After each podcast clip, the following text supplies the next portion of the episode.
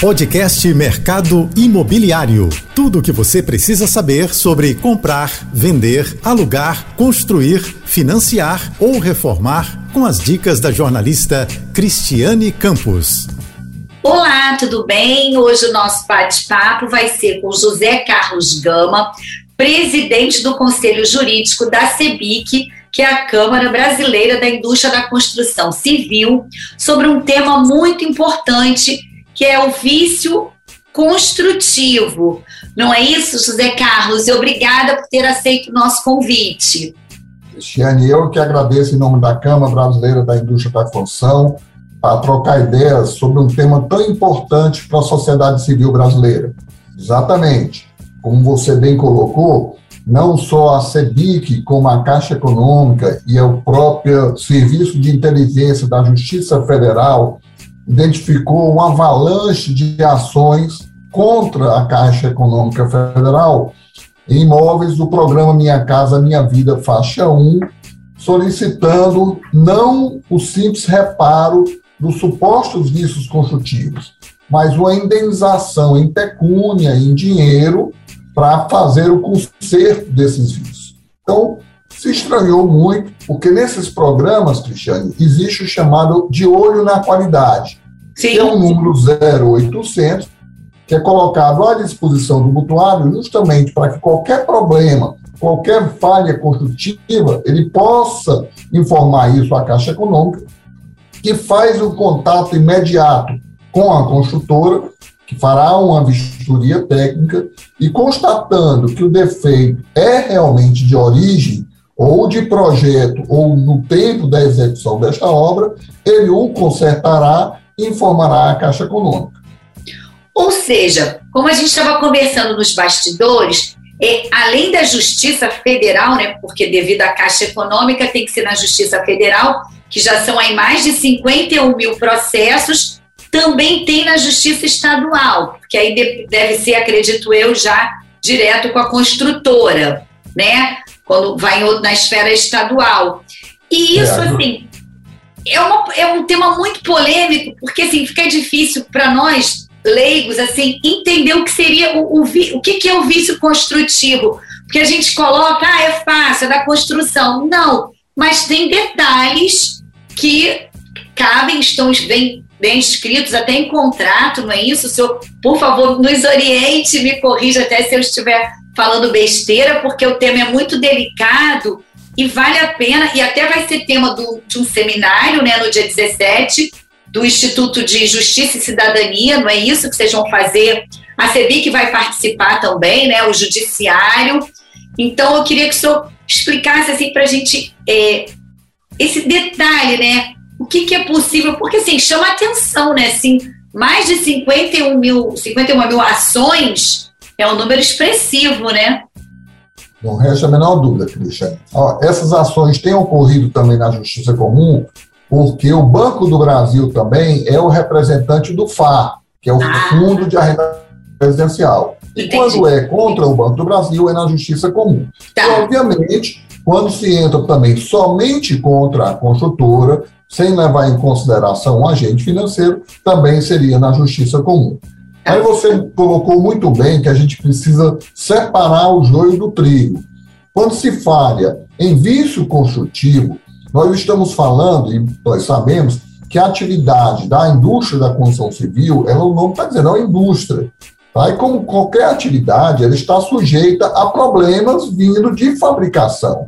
Sim. Nós sabemos, no estudo feito pelas universidades, que o custo para que um construtor retorne a sua obra para refazer um serviço que deveria ter sido feito de forma correta desde a época da construção é 125 vezes maior. Então, para as construtoras, para as incorporadoras sérias, não há nenhum interesse de ficar um imóvel com qualquer tipo de falha. Isto ocorre, de novo, por ser uma atividade industrial. Na, na elaboração, na execução de uma obra, a gente anda, trabalha com 100 números de profissionais, carpinteiros, ferreiros, pedreiros, eletricistas e um 100 números de materiais. Sim. Então, nós somos praticamente uma montadora. E óbvio que com isso pode sim de uma forma pequena, percentualmente em relação ao volume de unidades entregues em todo o Brasil, que aconteça algum tipo de vício. Então, o vício construtivo, ele é, na realidade, considerado responsabilidade da construtora quando foi um erro de projeto, bastante fácil de identificação, ou de execução. Ou seja, a construtora não atendeu alguma das normas brasileiras existentes para o processo de construção. Mas é muito comum, principalmente nessa faixa de renda é, menos favorecida, quando o perito vai fazer essa vistoria, constata que aquela possível falha tem ocorrido pela falta de manutenção da edificação. Porque, como todo bem, da mesma forma que a gente tem um carro, que a gente tem um eletrodoméstico, para que você possa ter direito à garantia, você também tem as suas responsabilidades. Então, está quando o construtor entrega o imóvel, as chaves da sua unidade ao mutuário, ele é obrigado também a entregar o manual do proprietário, onde nesse manual do proprietário é esclarecido todo o plano de manutenção que esse cliente deve fazer, tanto em periodicidade de como fazer. Se o cliente não faz, é muito comum, e eu vou dar um exemplo para facilitar o teu entendimento e do ouvinte, tá certo? Que ele perde essa garantia. É comum nós chegarmos nesses empreendimentos, Minha Casa, Minha Vida 1, e o cliente usando numa mesma tomada aquele T de aparelho que permite você ligar quatro ou cinco aparelhos numa mesma tomada. Ora, a tomada não foi dimensionada para aquela carga total. Sim, Era uma tomada para cada aparelho. No momento que ele usa um T para uma mesma tomada usar cinco, seis aparelhos, ele está, na realidade, tá certo, sobrecarregando esse circuito e, consequentemente, vai existir um curto-circuito. Então, o perito, ao chegar e verificando isso, ele não vai ser detectado como um vício construtivo. A obra foi feita de acordo com o projeto, apenas o usuário fez mau uso daquele equipamento. Não está usando de forma correta. Agora, e esse vício construtivo também tem um período, não é isso? Um tempo para que o, o, vamos chamar assim, o mutuário ou proprietário, né? Mutuário é porque ele ainda está pagando o financiamento, mas o proprietário também, enfim, que acaba sendo a mesma coisa, é, tem para reclamar e como o senhor colocou. A gente tem que saber o que, que é realmente um vício construtivo ou mau uso, porque se eu recebi o manual, eu também, eu também tenho que ler o manual e fazer a minha parte, né? Perfeito, Cristiane. Muito boa pergunta, até para que a gente possa esclarecer isso, que a grande maioria das vendas são feitas dentro do Código de Defesa do Consumidor. É uma relação consumerista, onde o construtor ou a própria Caixa Econômica, no caso do programa Minha Casa Minha Vida Faixa 1, é um fornecedor e o adquirente daquela unidade é um usuário. Tá? Nesse aspecto, é importante a gente salientar que a única atividade que tem alguma garantia legal é exatamente o mercado imobiliário. O Código Civil, no artigo 618, define como garantia obrigatória a ser dada pelos construtores cinco anos pela segurança e solidez da edificação. Ou seja, essa garantia de cinco anos não é para todo o processo de uma edificação, apenas no que diz respeito à segurança e solidez. Mas o Código de Defesa do Consumidor obriga também a todo e qualquer fornecedor a apresentar ao seu cliente a chamada garantia contratual, ou seja, aquela que eu, juntamente com o meu cliente, acordamos em contrato quando ele comprou esse meu imóvel. Então, garantia legal, cinco anos, e garantia contratual, aquela que está prevista no manual do proprietário. O Código de Defesa do Consumidor faz duas grandes diferenças. Primeiro, as falhas chamadas, na realidade, vícios visíveis, tá certo? Aparentes. Esse, o consumidor, no momento, a partir da entrega das chaves, ele tem 90 dias para fazer essa reclamação. Ele ah. recebe, faz a vistoria e encontra, por exemplo, uma cerâmica trincada, ou encontra um, um vidro trincado. Ele encaminha uma correspondência para a construtora e a construtora vai verificar a reclamação e o seu atendimento. Esses são para os vícios chamados aparentes. Sim. E para os vícios ocultos, ou seja, aqueles que você não consegue perceber no primeiro momento do recebimento da, do imóvel, o Código de Defesa do Consumidor dá realmente ao consumidor um prazo de 90 dias a partir da constatação do vício. Então, é importante que o consumidor fique atento, porque tão logo ele observe, por exemplo, um vazamento em alguma tubulação sanitária ou hidráulica, ele vai ter 90 dias para fazer aquela reclamação, para que então o incorporador possa também exercer o seu direito previsto no Código de Defesa do Consumidor, que é consertá-lo. Por que consertá-lo? E a gente faz essa grande distinção em relação a essas 50 mil ações. Essas ações não pedem para que eu volte lá para consertar esse suposto vício. Ela simplesmente pede indenização.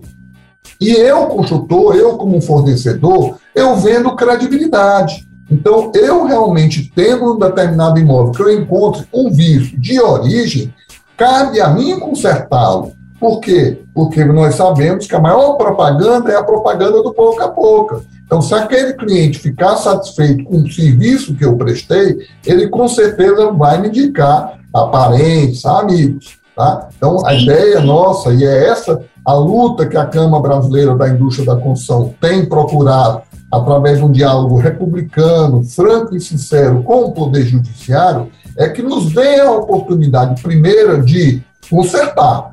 Se a empresa resistir ao conserto e o juiz, então, através de uma perícia, detectar que realmente aquilo é responsabilidade do construtor, aí sim punam através não só da indenização, mas inclusive com danos morais, como alguns usuários estão solicitando. Pois é, e aí, assim, justamente é numa faixa né, do, do programa que é bem. É, realmente, a gente fica assim. É, porque o número é muito grande. Então, tudo bem que a gente também se constrói muita moradia, mesmo com o déficit habitacional que ainda temos, que também é elevadíssimo. Mas se vocês já, vai, já parte direto para a indenização e não para o conserto, fica um pouco assim, eu fico na dúvida, né? Porque se eu estou na minha casa, aconteceu um problema, que é um vício construtivo, eu preciso que aquele, em primeiro lugar, que aquilo seja sanado. Vou fazer contato e pedir que seja resolvido. Se eu não tiver retorno, aí sim eu vou, até porque sobrecarrega também o judiciário, que vai levar um tempão e o meu problema não vai ser resolvido. Mas nesse período todo eu esperar. É isso que assim fica confuso, que, me chama atenção esse número expressivo. É, a Caixa Econômica, ela também é, aparece na ação, é isso porque esses imóveis, é, através dela que o mutuário consegue adquirir, não é isso? É, fazendo bem a distinção, né? O programa Minha Casa Minha Vida, que hoje é o programa Casa Verde Amarela, ela tem, na realidade, o chamado faixa 1, que são aqueles imóveis é, cujo mutuário tem uma renda familiar até R$ 1.800. Esta venda é uma venda, na realidade, com um subsídio muito forte dos recursos da União. Tá? Justamente por serem pessoas menos favorecidas, elas não têm condições de pagar o valor do imóvel se você levar em consideração não só a construção, o terreno, toda a infraestrutura que está na, inclusa naquele preço do imóvel. Então, em função disso, o governo dá a ela um subsídio para que ela possa, então, realizar o sonho da casa própria.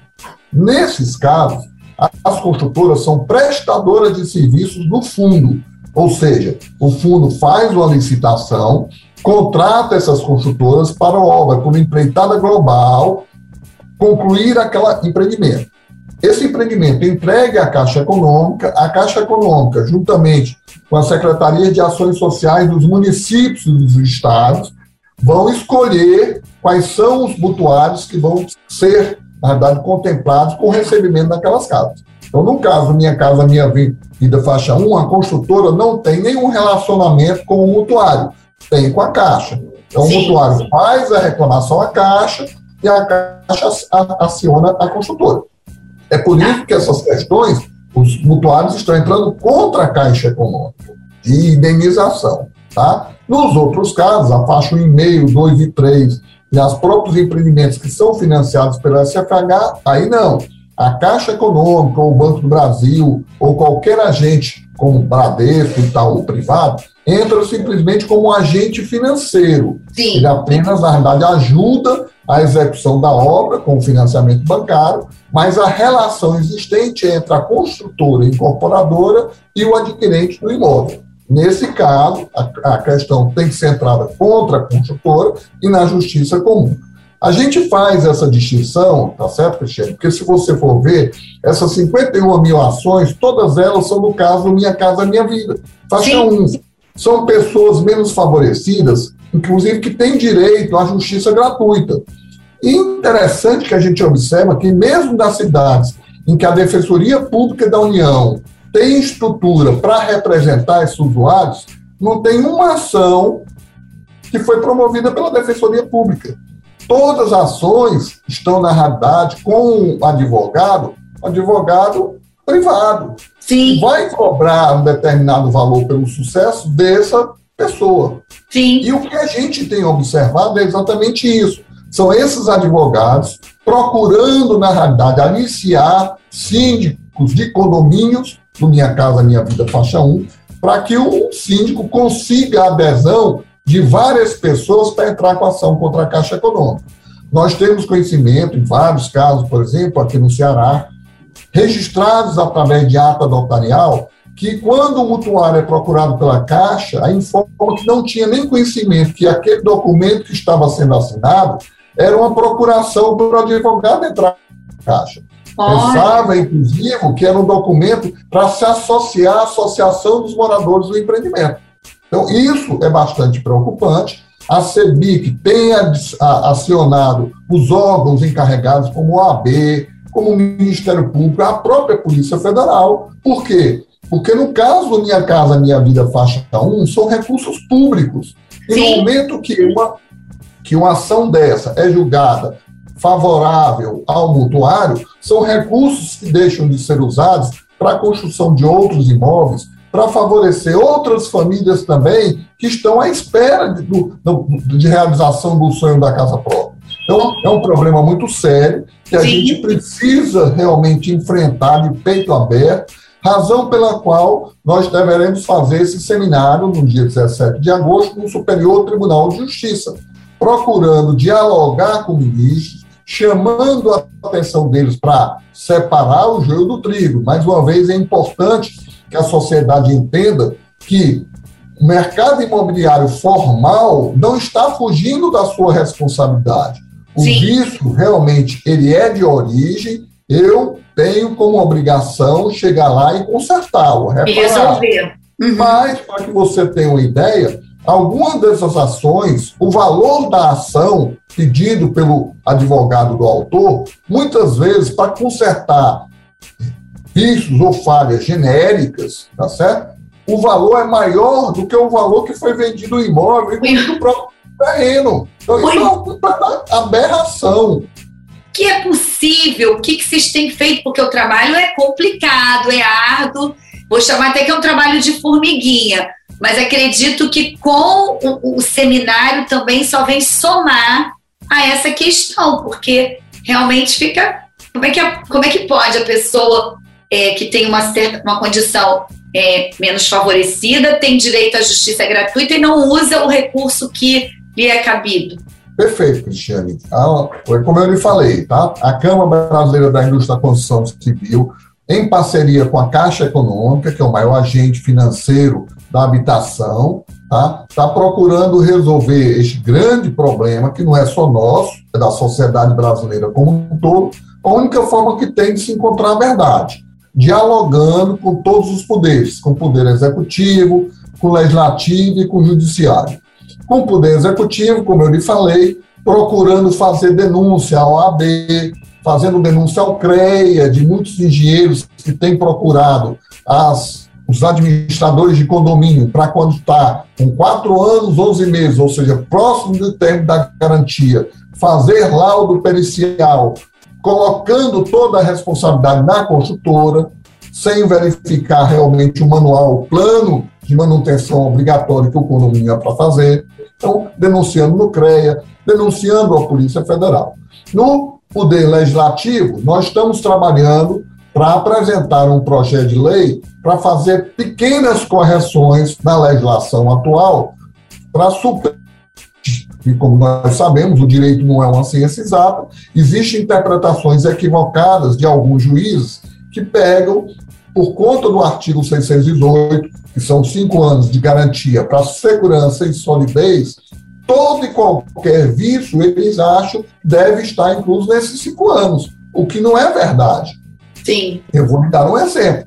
Nós que, na realidade, moramos em casa e apartamentos, sabemos que uma porta, muitas vezes, na realidade, uma torneira, eu não consigo dar uma garantia de cinco anos, porque ali existem peças que precisam estar sendo trocadas a cada ano, a cada dois anos, como é no carro. A garantia do carro é dada de três, quatro, cinco anos, mas eu não posso dar essa mesma garantia para a bateria, eu não posso dar essa mesma garantia para o pneu. Sim, são, determinados, produtos... são determinados, é, é, vamos dizer assim, do carro peças, mas já na construção são determinadas áreas, é, enfim, materiais que, que têm a garantia e outros não, né? Assim, Isso, tão, tão longa assim. Perfeito, porque a vida útil dela é inferior ao prazo de garantia. Então, se a vida útil é, é inferior, eu não posso dar aquele prazo de cinco anos. Então, essas pequenas correções na legislação, nós estamos preparando, tá certo? Através do nosso nosso advogado Carlos Quinto Delmar, especialista nesta área, um projeto de lei a ser encaminhado ao Congresso Nacional.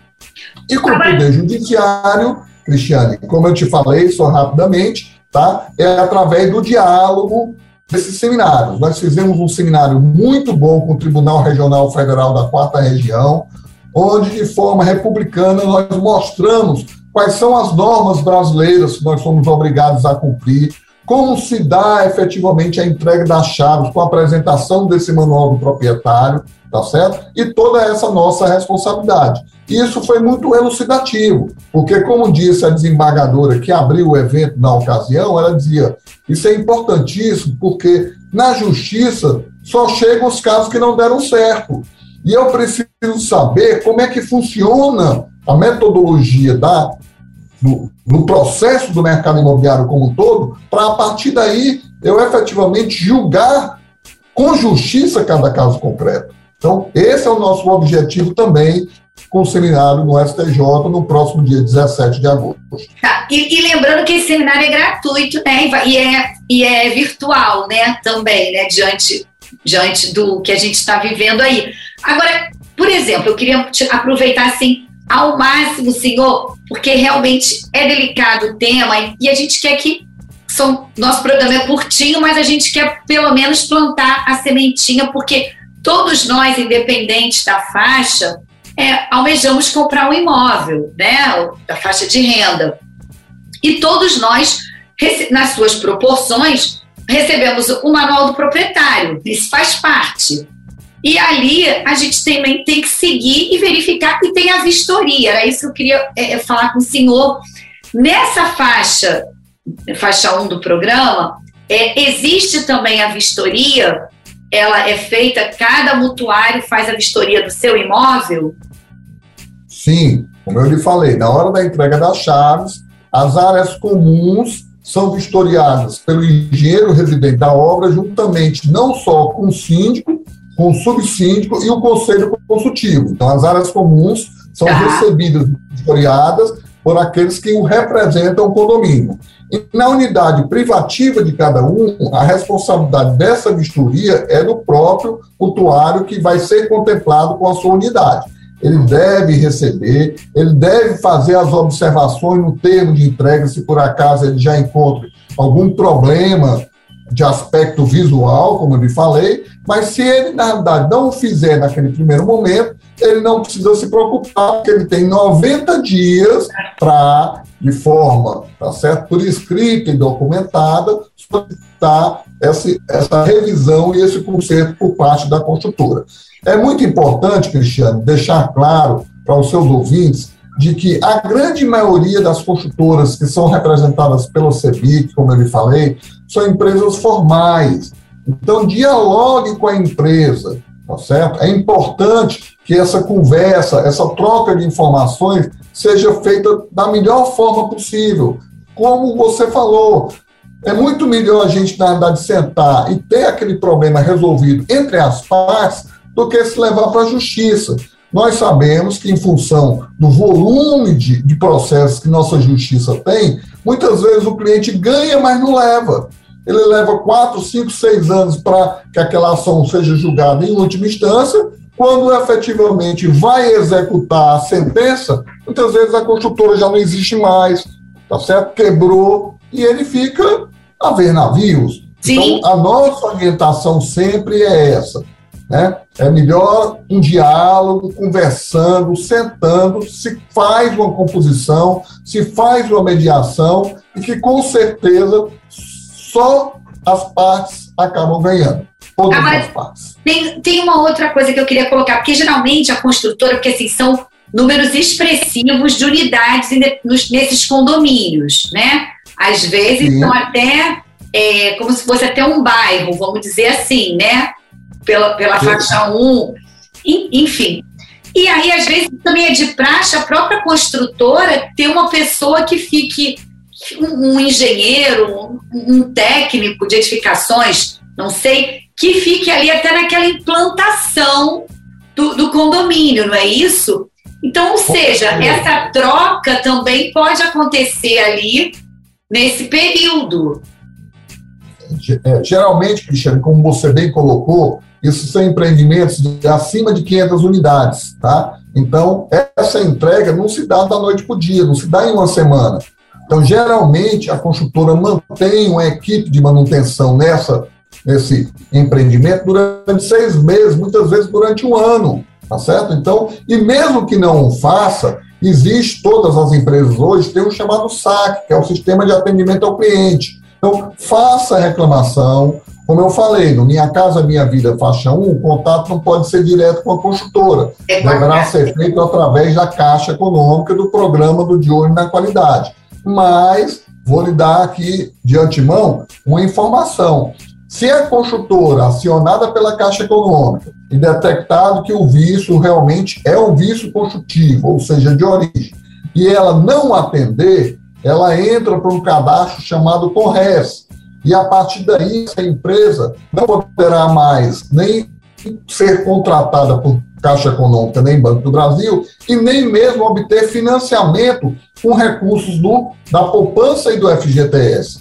Tá certo? Então, é realmente uma punição muito grande Exato. que não há, não, que na verdade gera um certo receio das construtoras de não atender. Então, além do compromisso moral que elas têm, Caso elas não venham atender, elas sofrem uma sanção muito pesada que pode, levá-las à bancarrota.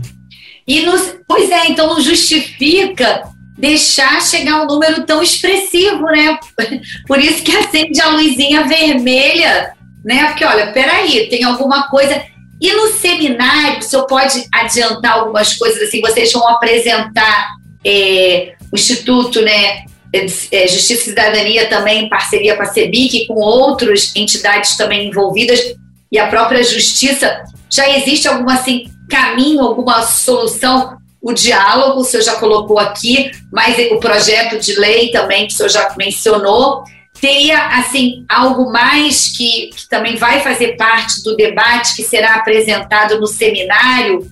Perfeito, Cristiane. Da mesma forma que em 2013 o próprio mercado, tá certo? Se autocompôs e junto com a Associação Brasileira de Normas Técnicas, nós criamos a norma 15575, que é a norma de desenho das edificações. Hoje, no comitê 00, que é o comitê da, da, da engenharia na BNT, nós estamos também discutindo com a sociedade como um todo a norma de garantia, justamente por ser um produto complexo, nós estamos na verdade, trabalhando, e eu creio que se não der realmente para estar pronto este ano, até primeiro semestre do próximo ano, deverá estar sendo publicado essa norma de garantia, onde nós estamos deixando claro que a garantia é em função de cada processo, como eu lhe falei. Além de ter a garantia maior do Sim. imóvel como um todo, nós vamos trabalhar a garantia por processo. O processo de impermeabilização de banheiros, o processo da radar de implantação de fachadas, o processo de instalações elétricas. Então, cada processo, nós estamos com as próprias universidades, centros acadêmicos, e com representantes do, do consumidor também, trabalhando com o próprio IBAP, que é o Instituto Brasileiro de Avaliações e Perícias do Brasil, para que a gente chegue no bom termo e possa deixar isso de uma forma mais clara realmente para o consumidor, reduzindo assim as ações judiciais. Como eu te falei, tá? Essa, essas 51 mil ações, a nossa preocupação é porque, de novo, a grande maioria delas não visa o, a, o conserto desse suposto vício. Na verdade, são pouquíssimos escritórios de advocacia que viram nesse tipo de problema, tá certo? Uma oportunidade de ganhar dinheiro. Isso nós, como sociedade civil organizada, não podemos aceitar. Porque, como eu bem coloquei, isso é dinheiro público, dinheiro meu, dinheiro seu, dinheiro sim. nosso, e que é para usar não com esse objetivo, mas sim para a construção de outras moradias, reduzindo esse déficit habitacional e fazendo com que famílias menos favorecidas possam efetivamente sonhar com a casa própria. Sim, aí sair das áreas de risco, tudo que a gente está vivendo com a pandemia, que é necessário que elas não fiquem, né? Que, porque todo o conceito né, de casa mudou, a gente não sai mais trabalho, fica o dia inteiro e só volta para dormir. Então, e tem pessoas que nem o mínimo têm e fazendo dessa forma acaba prejudicando. Agora, eu só queria, a gente está quase chegando ao finalzinho, mas eu queria tirar uma dúvida, porque assim, eu não entendo, né, assim, quem compra um imóvel também, né, todo mundo que é engenheiro e arquiteto que compra um imóvel, que entende, né, somos leigos e o senhor falou da impermeabilização. Às vezes acontece, são um número expressivo de unidades, de repente ficar, somos seres os profissionais também são seres humanos, não são máquinas que estão ali e até a máquina também acaba errando às vezes, enfim. É, isso com esse é, documento que está para ser elaborado, né, as normas, talvez fique até mais claro e, e, e diminua, é, a, de repente, para mim, uma pessoa leiga ou outro que adquiriu também, vai ter, não, pode ser, tá, de repente não impermeabilizou. Vai ter ciência do que pode estar tá acontecendo, até para sinalizar, no caso, para o agente financeiro, que aí vai lá no programa de olho na qualidade, vai fazer a reclamação, e aí acredito que a Caixa né, tome, faça aí uma triagem e chegue até a construtora responsável. É isso. Perfeito, Cristiane. E você, eu gostaria de dar até um exemplo, tá? Porque a construção civil, o mercado imobiliário também avançou. Nós sabemos que hoje em dia nós precisamos compatibilizar o desenvolvimento com a preservação do meio ambiente. Então, nós que somos uma geração mais antiga, estamos acostumados a ter banheiros dentro de casa em que você lavava o banheiro como um todo.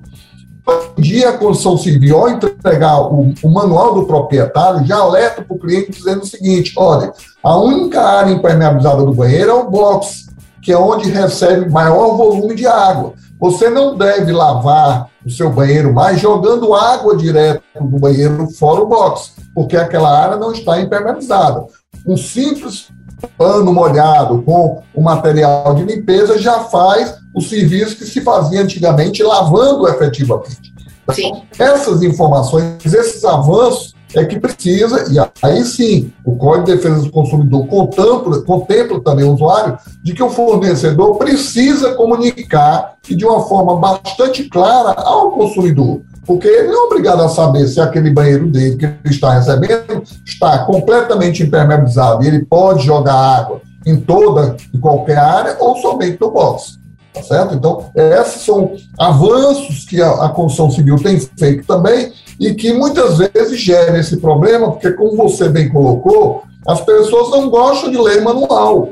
Quem, na realidade, ao comprar o seu, imóvel, o seu carro, já lê o manual do carro, vai ler quando passa por uma dificuldade, como trocar o pneu, como trocar a luz do carro, mas o correto seria ler esse manual. Tanto Sim. é que, de antemão também, já lhe já lhe digo que a CEBIC, através da comissão de materiais dela, já está trabalhando num protótipo de manual de forma mais lúdica. Por quê? Porque nós sabemos também que essas pessoas do Minha Casa Minha Vida faixa 1, com a renda de até R$ 1.800, muitas deles mal sabem ler. Então não adianta eu entregar um manual porque eles não vão ter como ler. Então a gente, a ideia nossa é trabalhar com essas informações de forma de lúdica, através de quadrinhos, de desenhos animados, que a pessoa, primeiro, se sinta mais à vontade de folheá-lo e, segunda, possa captar a informação que efetivamente nós estamos querendo passar para o usuário. Sim, e isso de forma geral, porque já que a gente não gosta de ler mesmo, né, tem preguiça de ler o manual de forma lúdica, e, e, e para fechar também tem os métodos construtivos são diferentes, a gente não pode sair colocando furando tudo, mudando tudo, né? Porque isso não é só no Minha Casa, quer dizer, Minha Casa e Minha Vida quer dizer o Casa Verde e Amarela. A gente sabe que mudou o nome do programa, o programa mudou um pouco, mas a gente acaba falando Minha Casa e Minha Vida que ficou mesmo aí. Mas no Casa Verde e Amarela e no, na, na habitação tradicional mesmo, comercial, que a gente adora furar uma coisinha, trocar não pode, tem que seguir o manual, não é isso? Para a gente poder fechar. Isso mesmo, Cristiane. E outro ponto importante, né? Que é muito comum do brasileiro. Muitas vezes, o barato que sai caro. Quando você for contratar um profissional para fazer a manutenção, quer preventiva, quer corretiva do seu empreendimento, do seu imóvel, não procure só por preço. Muitas vezes, aquela pessoa que oferta o menor preço não tem a qualificação técnica necessária para fazer aquele tipo de manutenção.